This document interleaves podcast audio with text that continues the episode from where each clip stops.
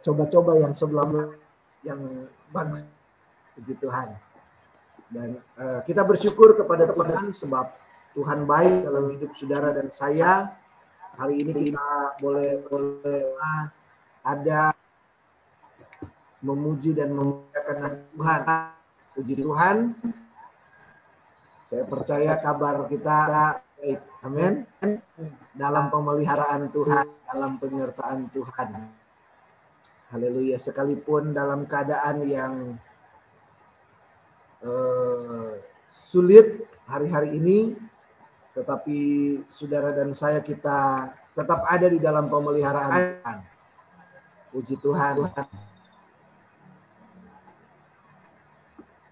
Kebenaran firman Tuhan terdapat di dalam Yesaya Yeremia pasal yang ke-18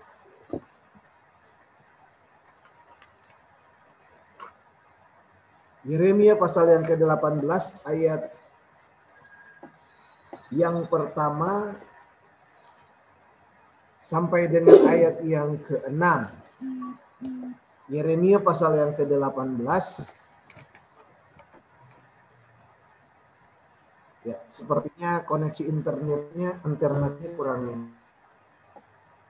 kurang stabil ya. Ya. ya puji Tuhan. Yeremia pasal 18 ayat 1 sampai dengan ayat yang ke-6. Lembaga Alkitab Indonesia memberi judul firman eh, pelajaran dari tukang dari pekerja pelajaran dari pekerjaan tukang periuk. Puji Tuhan, demikian firman Tuhan. Firman yang datang dari Tuhan kepada Yeremia bunyinya. Pergilah dan segera pergilah dan segera ke rumah tukang periuk. Di sana aku akan memperdengarkan perkataan-perkataanku kepadamu. Lalu pergilah aku ke rumah tukang periuk dan kebetulan ia sedang bekerja dengan pelarikan.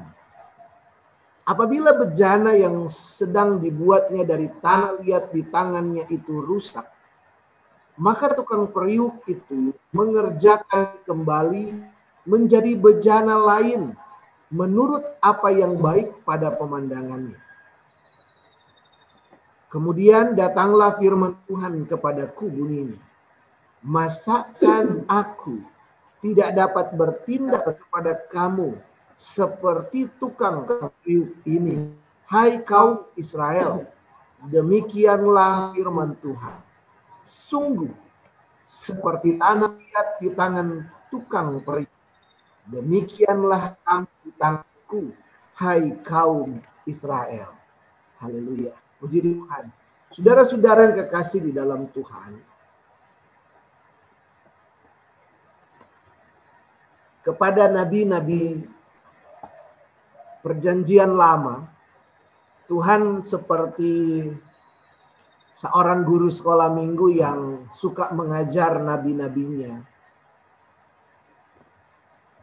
Suka memberi pesan kepada nabi-nabinya melalui alat-alat peraga. Kalau di sekolah minggu, guru-guru sekolah minggu biasanya suka mengajar anak-anak sekolah minggu menggunakan alat peraga. Nah, eh, kepada nabi-nabi ada beberapa nabi yang Tuhan juga suka seperti itu. Yehezkiel, Hosea, dan ini Yeremia. Untuk mengajarkan sebuah pelajaran kepada bangsa Israel melalui Yeremia, maka Tuhan menyuruh Yeremia untuk pergi ke tempat tukang periuk. Apa ya? Tempat orang membuat kalau kita di sini apa ya? Pot bunga apa tungku. Pokoknya bahan-bahan barang-barang yang berasal dari tanah liat. Nah di sana Yeremia menemukan pelajaran-pelajaran yang uh, sudah dipersiapkan oleh Tuhan. Dalam hal ini Yeremia disuruh pergi ke tukang periuk dan ayat yang keenam adalah inti dari pelajaran Tuhan kepada Yeremia tentang orang Israel. Firman Tuhan katakan ayat yang ke-6 itu juga adalah inti dari firman Tuhan. Dikatakan bahwa masakan aku, aku di sana huruf besar artinya Tuhan. Masakan aku tidak dapat bertindak kepada kamu seperti tukang periuk ini, hai kaum Israel? Demikianlah firman Tuhan. Sungguh seperti tanah liat di tangan tukang periuk. Demikianlah kamu di tanganku, hai kaum Israel. Firman Tuhan berkata, seperti tanah liat di tangan tukang periuk. Demikianlah hai kamu di tanganku, hai kaum Israel. Ini tentu bukan hanya kepada Israel pada zaman Yeremia melayani. Israel di, di pembuangan di Babel. Pada zaman Yeremia lah Israel dibuang ke Babel karena mereka tidak mau bertobat kepada Tuhan. Tetapi ketika Tuhan berkata bahwa seperti tanah liat di tangan tukang periuk, maka sebetulnya Tuhan sedang mengingatkan kepada kita, bukan hanya kepada kaum Israel, yang ada di zaman Yeremia, tetapi kepada saudara dan saya. Kita diingatkan kepada kejadian atau penciptaan Tuhan tentang manusia. Bagaimana Allah menciptakan manusia menurut gambar dan rupa Allah. Menurut dalam terjemahan lama dikatakan di dalam peta dan teladan Allah. Imago Dei. Dalam dalam segambar dan seturut dan serupa dengan Allah. Seperti ciplakan. Jadi saudara-saudara yang kekasih dalam Tuhan. Allah mengingatkan bahwa dialah yang membentuk manusia. Dia yang membentuk bukan hanya manusia. Dia yang membawa umat Tuhan. Jadi firman Tuhan katakan di sini. Seperti tanah liat di tangan tukang periuk demikianlah kamu di tanganku. Seperti tanah liat di tangan tukang periuk. Demikianlah saudara-saudara jemaat Tuhan di tangan Tuhan. Kita semua di tangan Tuhan.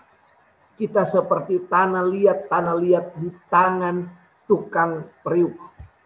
Ada tiga hal yang bisa saya dan saudara lihat di sini dari dari pembacaan kebenaran firman Allah. Ketika Yeremia datang tukang periuk itu, Yeremia melihat ada pembentukan, ada tanah liat yang sedang dibentuk, yang sedang dibuat sedemikian rupa dengan jari-jari yang terlatih dari tukang periuk sedang membuat sebuah bentuk yang tentunya sesuai dengan kehendak tukang periuk itu. Saya eh, tempat tinggal saya eh, kampung halaman saya berbatasan dengan ada satu kecamatan yang sangat terkenal eh, sebagai pembuat periuk membuat jadi di apa seperti tungku-tungku dari tanah liat tungku-tungku dari tanah liat dan ini semuanya kelihatan eh, semuanya ada di di apa di kecamatan itu ya buat tungku buat pot-pot bunga dari dari tukang dari tanah liat ya. nah saudara-saudara ada pembentukan yang sesuai dengan kehendak tukang periuk. Ketika Tuhan berbicara ini kepada Yeremia, maka orang Israel sedang dibuang ke Babel pada waktu itu. Ada hal yang menyakitkan yang sedang terjadi bagi mereka.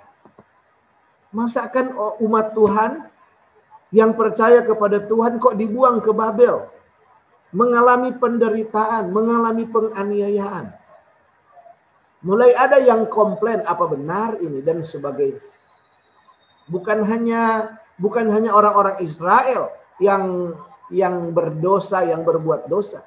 Bahkan para kaum saleh dibilangnya kaum saleh ahli-ahli Taurat ada nabi-nabi yang juga bertanya-tanya kenapa kita dibuang seperti ini apakah Tuhan sudah melupakan kita sehingga Yeremia dalam satu bagian dia katakan kalau perempuan seorang ibu bisa melupakan anaknya tapi Tuhan tidak meninggalkan anak, tidak melupakan anak-anak. Nah, saudara-saudara yang kekasih dalam Tuhan, tapi kok begini keadaannya? Nah, ini firman Tuhan katakan ayat yang keenam. Masakan aku tidak dapat bertindak kepada kamu seperti tukang periuk ini. Ketika saya dan saudara ada di dalam proses kehidupan ini, maka kita harus melihat bahwa proses kehidupan pada saat ini. Ini yang pertama, pelajaran yang pertama.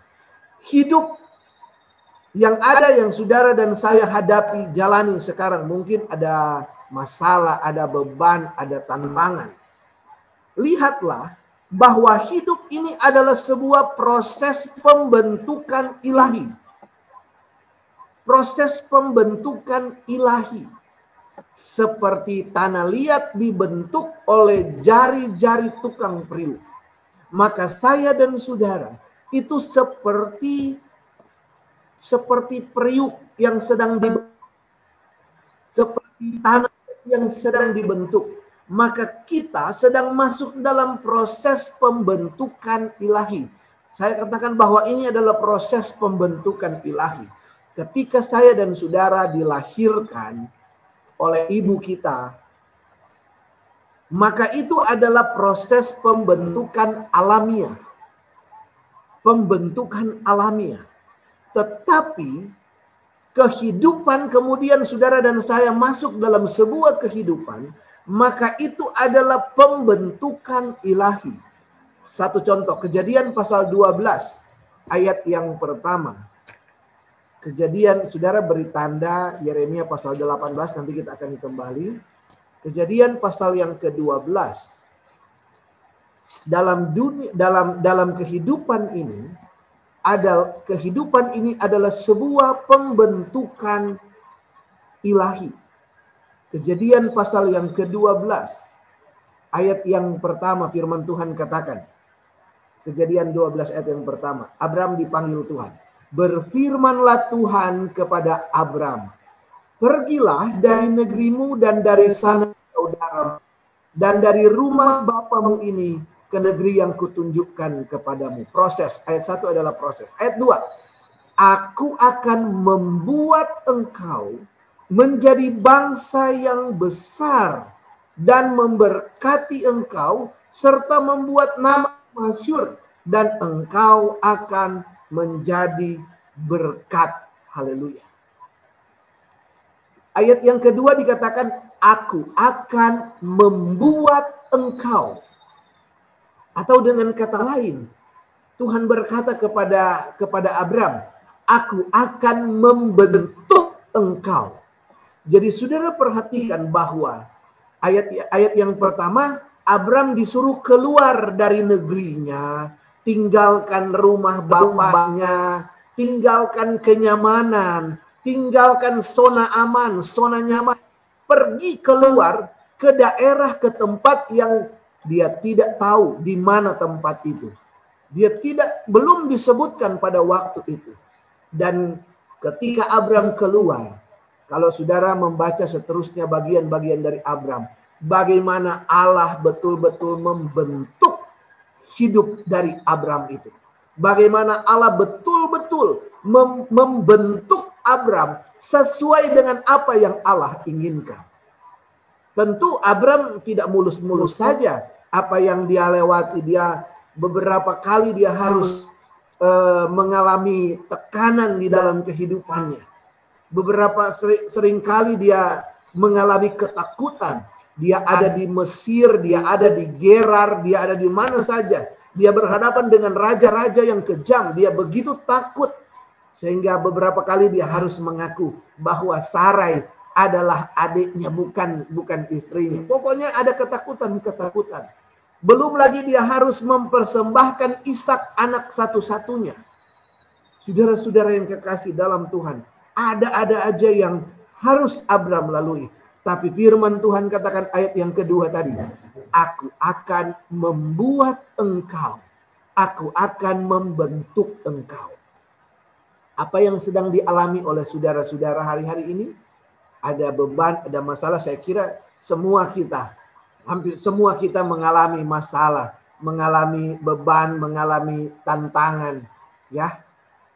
Eh, saya bersyukur, puji Tuhan hari ini bersama-sama dengan kita ada Bapak Markus Lolang Pare, ya. Boleh bersama-sama dengan kita keluarga dari Mamuju Sulawesi Barat. Kami berdoa tadi pagi kami berdoa buat uh, Mamuju buat uh, Sulawesi Barat karena ada apa gempa bumi ya di Majene tapi mungkin beda beda kabupaten tapi Mamuju saya dengar juga ada eh, apa ya ada kena juga saya baca di surat kabar. Tapi puji Tuhan saya bisa lihat keluarga di sana ya keluarga ini jemaat Bukit Putra ada yang saudara masih kenal tentu ya. Kalau yang lain mungkin sudah eh, ini keluarga dulu di Bukit Putra kita sama-sama. Sekarang ada di Sulawesi Barat. Nah, apa pun tantangan kita, apa pun tantangan saudara. Sekarang banyak keluarga yang sedang berduka. Peristiwa Sriwijaya, peristiwa uh, Majene, Kalimantan Selatan, pandemi COVID-19, ada yang dipecat, ada yang di PHK, ada yang di dan bagi dan macam, ada yang ya uh, apa gaji jadi pas-pasan, ada yang gaji jadi kurang pas dan sebagainya. Ibu-ibu menjerit, aduh ini gimana ini, bapak-bapak kurang setoran dan sebagainya. Pokoknya banyak saja masalah yang saudara dan saya hadapi. Belum lagi kita pikirin dan hal-hal ya, hal-hal yang apa proses-proses seperti itu. Tapi firman Tuhan katakan bahwa itu adalah proses pembentukan ilahi. Sebagaimana kita percaya dengan yang namanya kesembuhan ilahi. Tentu saudara juga percaya ya, kesembuhan ilahi orang yang sakit disembuhkan, ada kesehatan ilahi. Ini adalah pembentukan ilahi. Percayalah semua yang sedang terjadi dalam hidup saudara dan saya adalah bentuk dari pembentukan ilahi. Bahwa Tuhan punya mau, Tuhan punya rencana, Tuhan punya kehendak untuk saya dan saudara mau seperti apa. Itu sebabnya tetap bersyukur kepada Tuhan. Kalau ada kesulitan, ada tantangan, berarti kita sedang ada dalam pembentukan ilahi. Untuk apa? Aku firman Tuhan katakan, aku akan membuat engkau menjadi menjadi apa? Yang kedua, ini yang kedua. Yang tadi yang pertama adalah hidup adalah sebuah proses pembentukan ilahi. Yang kedua, Kembali kepada Yeremia 18 ayat yang ke ayat yang pertama tadi, Yeremia pasal 18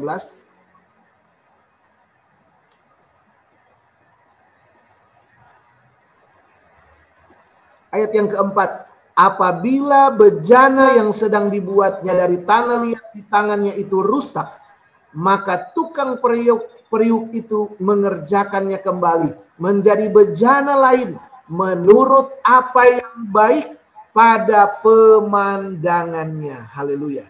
Yang kedua, menurut apa yang baik pada pemandangannya. Artinya kita dibentuk oleh Tuhan untuk menjadi sesuai dengan apa yang Tuhan kehendaki. Masa depan kita kita tidak tahu. Masa depan saudara dan saya, siapa yang tahu masa depan? Kita tidak tahu jadi apa. Anak-anak kita tidak tahu jadi apa. Tetapi saudara-saudara, Yeremia 29 ayat yang ke-11. Di sana dikatakan Yeremia 29 ayat yang ke-11. Masih di dalam uh, surat yang sama, di dalam kitab yang sama. Topiknya masih sama tentang pembentukan ilahi. Ayat yang ke-11 Tuhan berkata, Yeremia 29 ayat 11. Sebab aku ini mengetahui rancangan-rancangan apa yang ada padaku mengenai kamu. Demikianlah firman Tuhan, yaitu rancangan damai sejahtera dan bukan rancangan kecelakaan untuk memberikan kepadamu hari depan yang penuh harapan. Haleluya. Tuhan kita Tuhan baik. Dia tidak pernah merencanakan sesuatu yang celaka untuk kecelakaan kita. Tetapi yang dia rencanakan adalah pembentukan kehidupan saudara dan saya untuk menjadi kehidupan yang lebih baik. Dikatakan di sini ke kehidup kerancangan damai sejahtera, bukan rancangan kecelakaan. Itu sebabnya saudara dan saya percaya kepada Tuhan.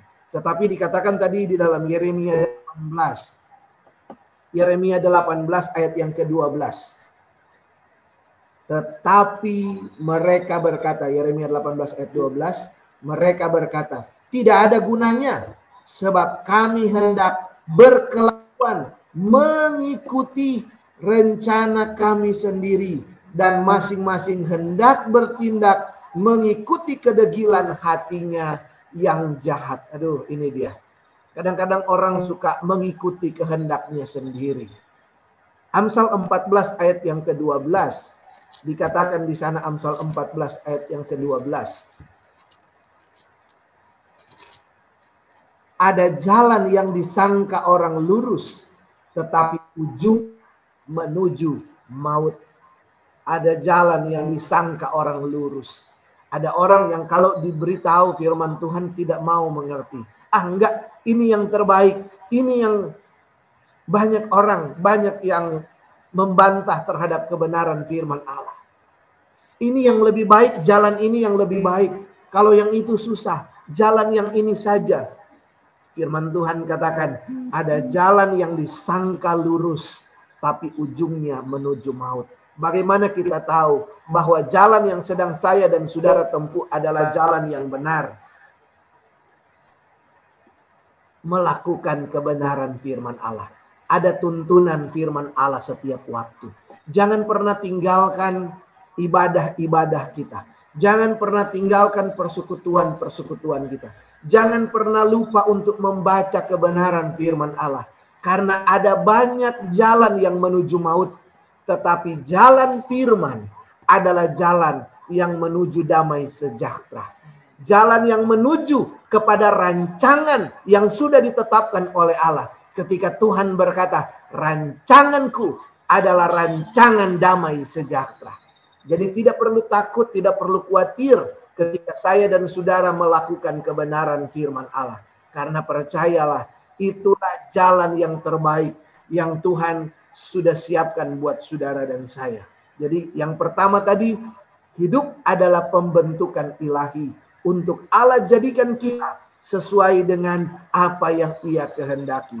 Yang kedua, kehidupan kita diproses untuk menjadi seperti apa yang Tuhan inginkan, bukan apa yang kita inginkan. Kata Tuhan, seperti langit dan bumi, bedanya antara jalan Tuhan dengan jalan manusia. Rancangan Tuhan dengan rancangan manusia itu berbeda seperti langit dan bumi. Tapi rancangan Tuhan adalah rancangan damai sejahtera.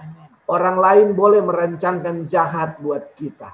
Orang lain boleh merancangkan kecelakaan buat kita. Tapi percayalah, kalau kita berjalan bersama-sama dengan Tuhan, maka kita sedang berjalan kepada rancangan damai sejahtera itu sebabnya yang ketiga, yang ketiga kembali kepada Yesaya Yeremia pasal yang ke-18 atau ini yang ketiga atau yang terakhir.